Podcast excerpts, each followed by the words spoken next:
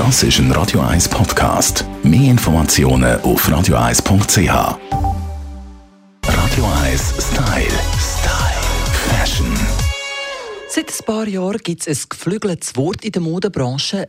Color Blocking. Sehr angesagt, sehr trendy. Da bestimmen keine Mustern, sondern grossflächige Farbensgeschehen.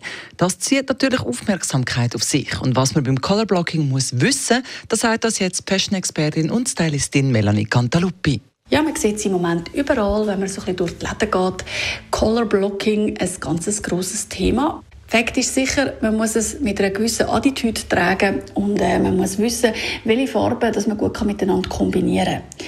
Eine gern gesehene Mischung zum Beispiel im Moment ist ein schönes Violett mit einem schönen Rot oder Orange. Auch Pink und Rot geht eigentlich immer und ist ein Allrounder.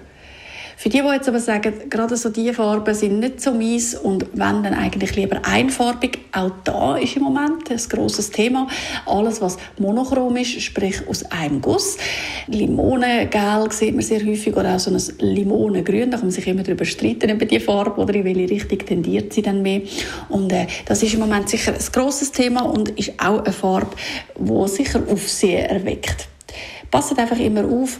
Bei gerade so grellen Farben können das wirklich gut tragen. Was passiert mit dem Gesicht? Das kennen wir ja schon, das haben wir schon ein paar Mal miteinander angeschaut. Und wenn ihr merkt, oh, die Farbe tut gar nicht für mich, ja, solange sie noch so kalt draußen ist, kann man auch mal mit einem Rollkragenpulli noch ein bisschen Abhilfe schaffen, weil ihr wisst ja, alles, was direkt beim Gesicht ist, ist eigentlich dann ausschlaggebend und lenkt dann auch wieder ein bisschen ab. Oder ihr wählt ein schönes Foulard und dann kann euch auch die falsche Farbe nicht so viel anhaben.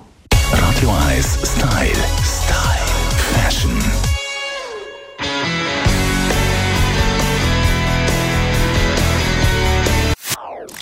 Das ist ein Radio 1 Podcast. Mehr Informationen auf radio1.ch.